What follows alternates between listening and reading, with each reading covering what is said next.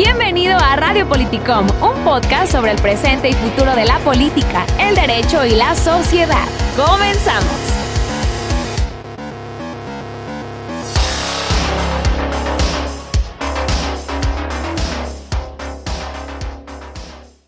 Buen día amigos y amigas de Radio Politicom Podcast. El día de hoy vamos a hablar con el maestro en Derecho investigador de la UNIVA y mediador certificado por el Instituto de Justicia Alternativa del Estado de Jalisco, Edgar Olaez, sobre los métodos alternos de solución de controversias y el tejido social.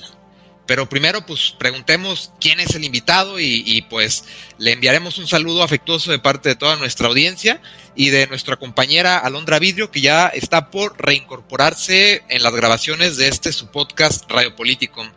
Eh, maestro Edgar, buen día, ¿cómo se encuentra el día de hoy?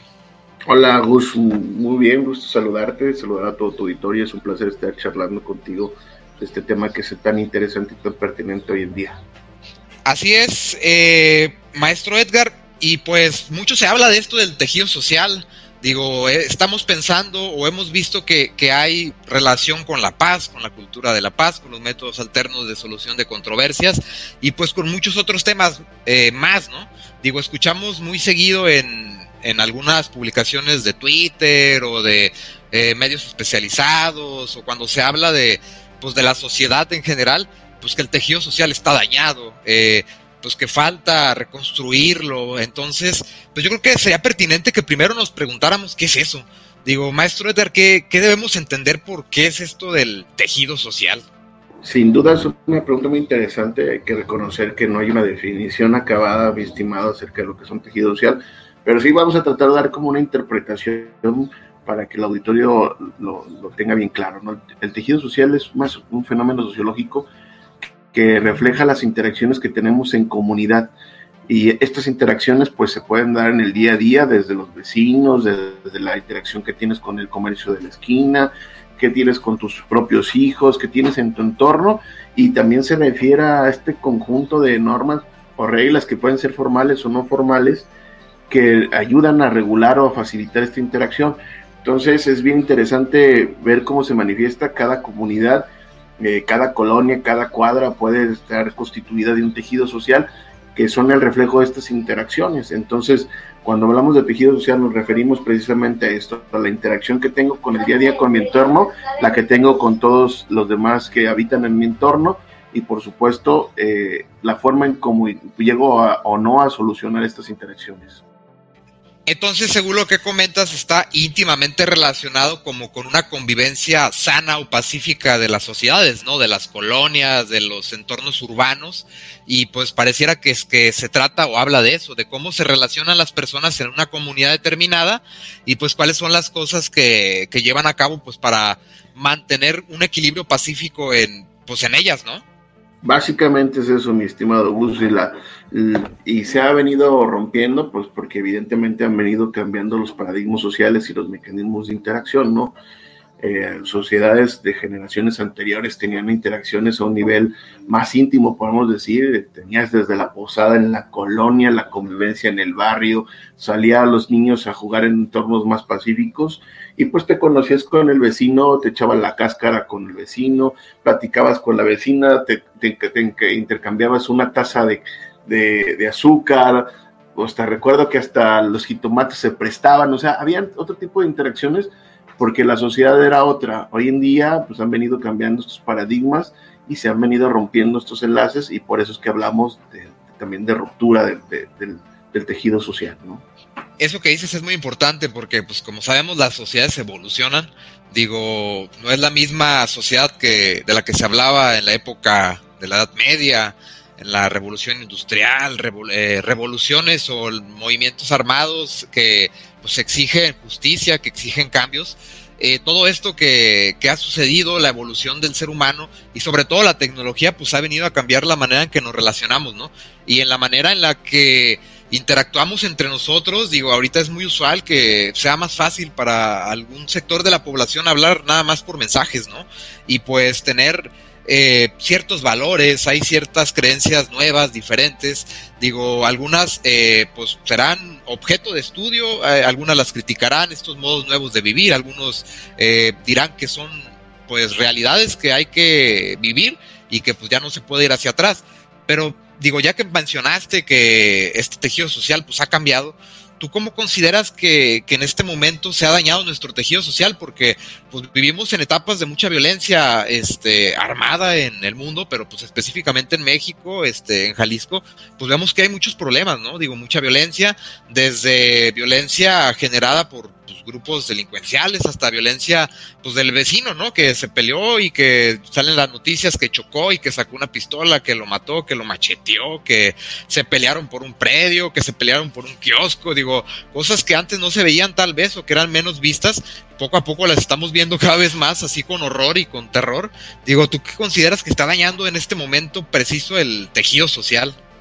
Eh, precisamente el cambio de interacciones las interacciones que tenemos hoy en día son muy diferentes, son más frenéticas, son también más intermitentes y la mayoría están basadas incluso en herramientas tecnológicas, es decir, eh, las, las, interacciones que teníamos en el siglo pasado, me refiero precisamente al siglo XX, eh, se daban de persona a persona y los dispositivos electrónicos eh, nada más eran usados de manera eventual. Hoy en día predominantemente es a través de un smartphone, a través de redes sociales, y esto ha cambiado la comunicación y ha cambiado también la forma en cómo interpretamos la realidad.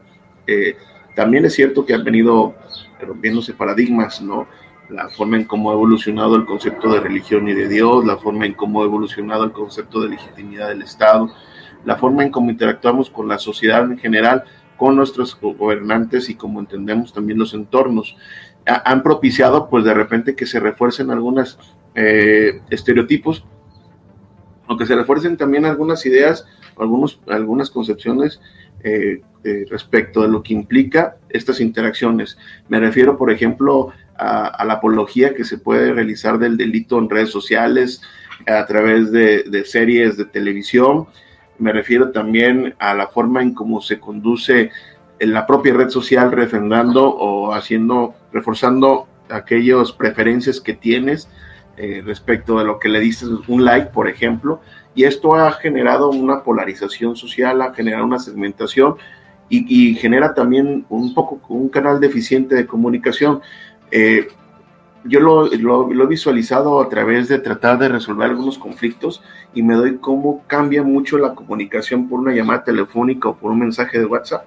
Cuando interactúas con una persona por un mensaje de WhatsApp, por ejemplo, eh, no, se, no, se, no, se, generan los matices de una conversación oral y esto puede incluso generar una, una confusión, un problema respecto a lo que quieres comunicar.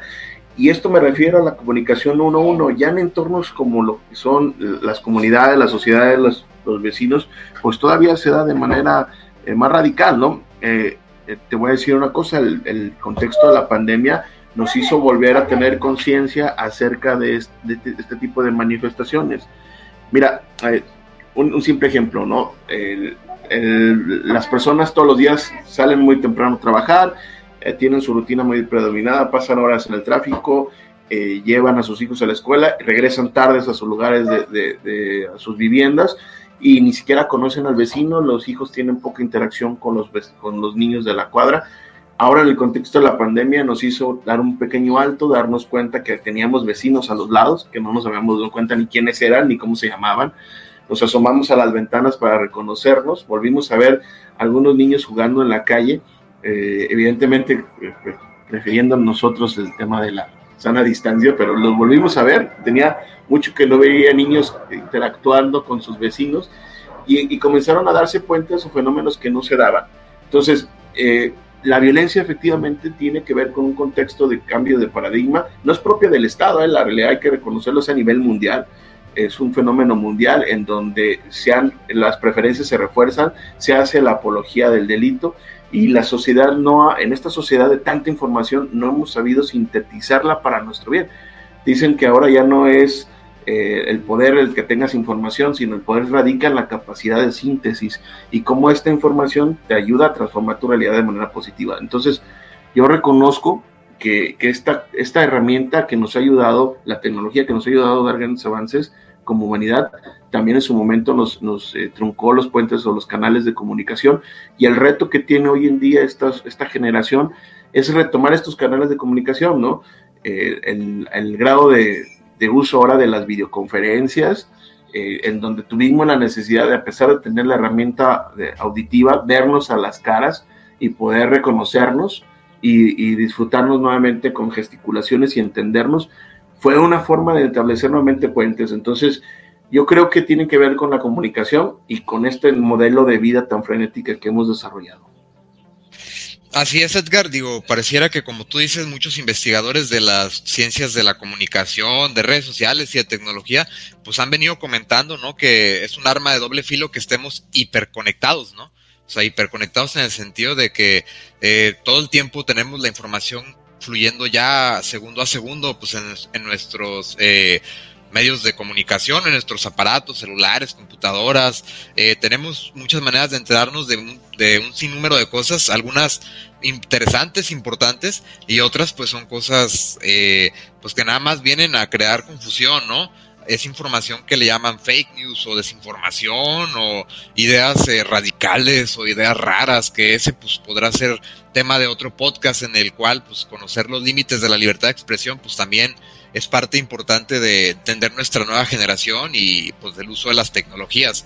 Pero totalmente de acuerdo con lo que dices. Edgar, eh, pues bueno, sabemos que eres... Eh, mediador certificado por el Instituto de Justicia Alternativa. Los métodos alternos de solución de controversias, pues sabemos que son eh, mecanismos alternos, digo, así es como se definen al procedimiento judicial tradicional, que en palabras más, palabras menos, términos un poco más sencillos, pues son otro tipo de, podría decirse, mm, procesos, eh, actuaciones en los que se pretende resolver un conflicto sin la intervención de, de, pues de un tercero como el juez, vaya, que, que, es el que va a decidir en su momento pues una sentencia y que será obligatoria para todos. Y pues bueno, los métodos alternos pues sabemos que son voluntarios, son más flexibles, digo, los puedes encontrar en instituciones privadas, en instituciones públicas, son más económicos y pues sabemos que son parte de toda esta oleada de conocimientos que habla de la cultura de la paz, de cómo reconstruir el tejido social,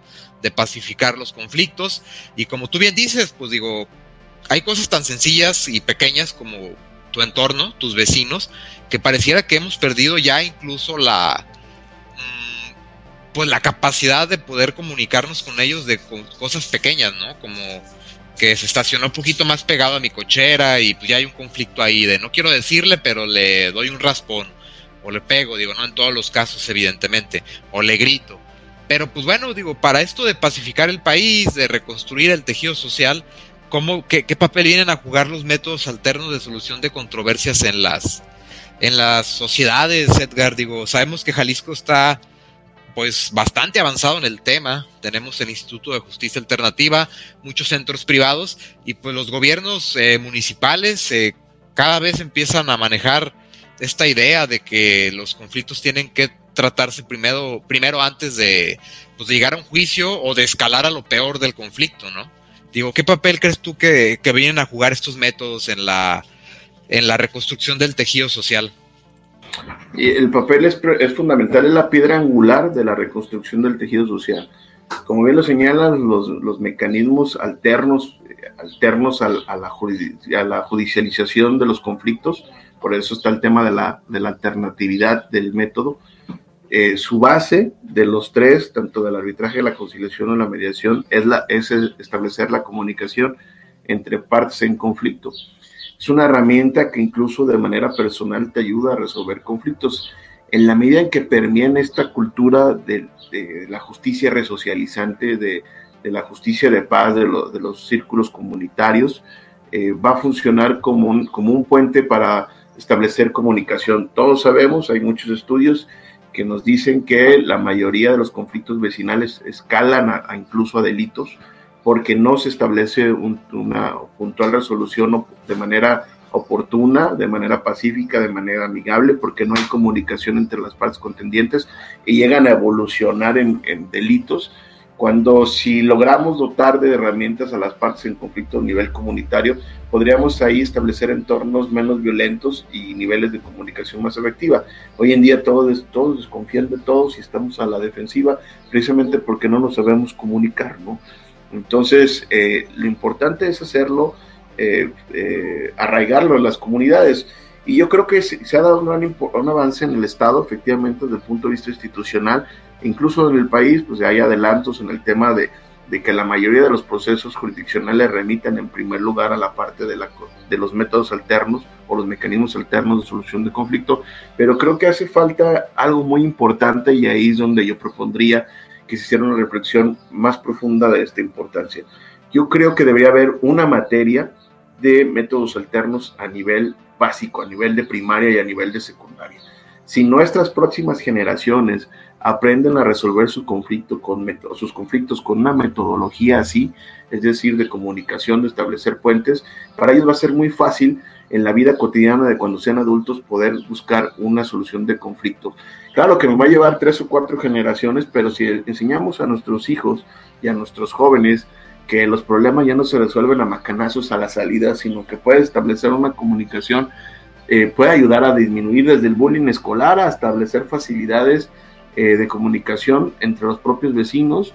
Eh, todos sabemos que los niños de repente se pelean y al rato son igual de amigos, pues esa facilidad que tienes, de esta disposición que tienes de repente arreglar tu conflicto cuando eres niño, si tuvieras todavía además herramientas de comunicación, cuando seas adulto tendríamos una sociedad diferente. Entonces, eh, la base para mí es, esa, esta educación en, los mecanismos alternos y para poderlo arraigar tendría que ser desde el nivel básico. Claro que hay políticas públicas que las pueden orientar a nivel comunitario y algunas se han desarrollado bien, lo hemos visto como lo señalas en los ayuntamientos, ya tienen estas agencias o estas áreas de, que brindan los métodos alternos, pero yo creo que para que algo se arraigue tiene que empezar desde la niñez. Y este tipo de conductas positivas como la solución de conflictos a través de estos mecanismos o incluso la cultura de la legalidad que puede ayudar a disminuir la corrupción se tiene que trabajar de manera generacional y partir de las primeras generaciones, que son las que se encuentran ahorita a nivel básico en las escuelas y en las secundarias. Entonces, eh, sería, en verdad, creo yo, el cimiento de una nueva sociedad que podría establecer estos canales de comunicación para resolver sus conflictos y volver a reconstruir, como decimos, el tejido social. Totalmente de acuerdo contigo, maestro Edgar, que en la educación eh, pues no sé si podría decirse primaria o, inicial eh, de los más pequeños, pues debería de, pues de de alguna manera bombardeando con ciertos valores, ciertas creencias, este, que pues van a ser funcionales para la sociedad, ¿no? Como los métodos alternos, como bien dices, cultura de la legalidad, claro que sí, digo, a lo mejor esa es un poco más avanzada ya para estudiantes de preparatoria, tal vez, eh, como dicen, civismo y todas estas cuestiones, pero totalmente de acuerdo en que pues pareciera que no, no hemos tenido una educación que nos ayude a, comunicarnos de manera correcta y pues porque es la base ¿no? de los métodos alternos de solución de controversias, pues que se entable la, la, que se invita a una de las partes que tiene un conflicto a que se siente a hablar con la otra, ¿no? Y que el mediador pues lo que haga es ayudar a que fluya la conversación, a que se encuentren los, los problemas arraigados que no sean parte objetiva de, pues, del conflicto principal y pues ver cuáles son las posiciones de las partes y hasta dónde van a poder ceder, ¿no? Digo, totalmente de acuerdo en esta cuestión que, indicas. Y pues me agradó mucho hablar contigo, eh, maestro Edgar. ¿Alguna conclusión con la que quieras que se quede nuestra audiencia? Pues solamente eh, a reflexionar que en verdad lo que sembremos en nuestros hijos, en nuestros jóvenes, será la, generación del mañana y el futuro que tengamos como civilización, como sociedad, depende de lo que estamos sembrando en ellos. Entonces, hagamos un alto en el camino, voltemos hacia atrás y veamos lo que estamos preparando para el futuro. Si esta sociedad es caótica hoy, fue porque no pusimos atención en el pasado, en estas generaciones que hoy son adultos. El llamado es eso, a que invitamos en la educación, invitamos a nuestros hijos con una nueva construcción de un modelo social basado en la paz, en la cultura y basado en la educación. Esa sería mi reflexión final. Así es, maestro Edgar. Digo, es muy importante que empecemos a pensar en, en el problema que tenemos actualmente y cómo evitarlo a futuro. sin mezquinidades ni cuestiones políticas. Digo, sabemos que también en el sector educativo se juega con política. Y pues bueno, este, muchísimas gracias, maestro Edgar. Esperamos tenerte pronto con otro, pues con otro tema muy interesante relacionado a los MASC, a métodos alternos de solución de controversias o de derecho. Con todo gusto, estamos a la orden y es un placer haber charlado contigo, mi estimado Gus. Pues amigos y amigas, ahí está el maestro Edgar Olaez.